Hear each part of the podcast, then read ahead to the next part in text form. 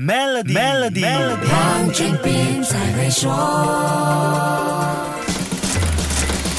你好，我是黄俊斌。不同时代的科技变化会催生很多有趣的周边产品，手机万能充电器是其中一个。说不定你家里某个角落还收着一个呢。就在不远以前的过去，USB 充电接口还没有出现的年代，不同品牌手机有自己专属的充电器接口，圆形、方形、扁的、宽的，每一个都是最独特的存在。出门要是忘了带充电器，就得找用同一个品牌手机的朋友才能解决。那个年代。如果有人问你用什么牌子的手机，八九不离十是想借充电器。这种情况现在听起来好像有点不可思议，但不得不说，这在当年也算造就了一种品牌和同号的粘性。Nokia、Ericsson 和 Motorola 三强鼎立的时代，手机充电器就跟手机款式一样是品牌的象征。随后，韩国、日本、欧洲、中国等国的各大品牌，还有 Apple 手机陆续抢占更大市场，手机充电器的种类也多得。眼花缭乱，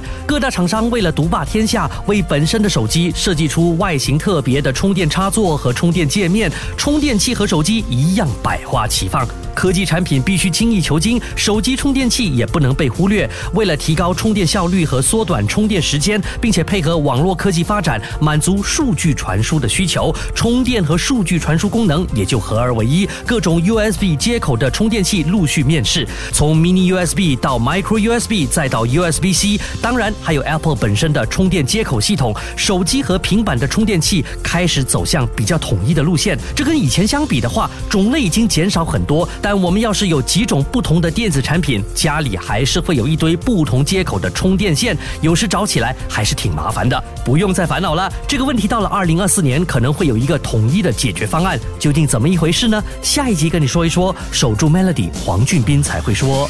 黄俊斌才会说。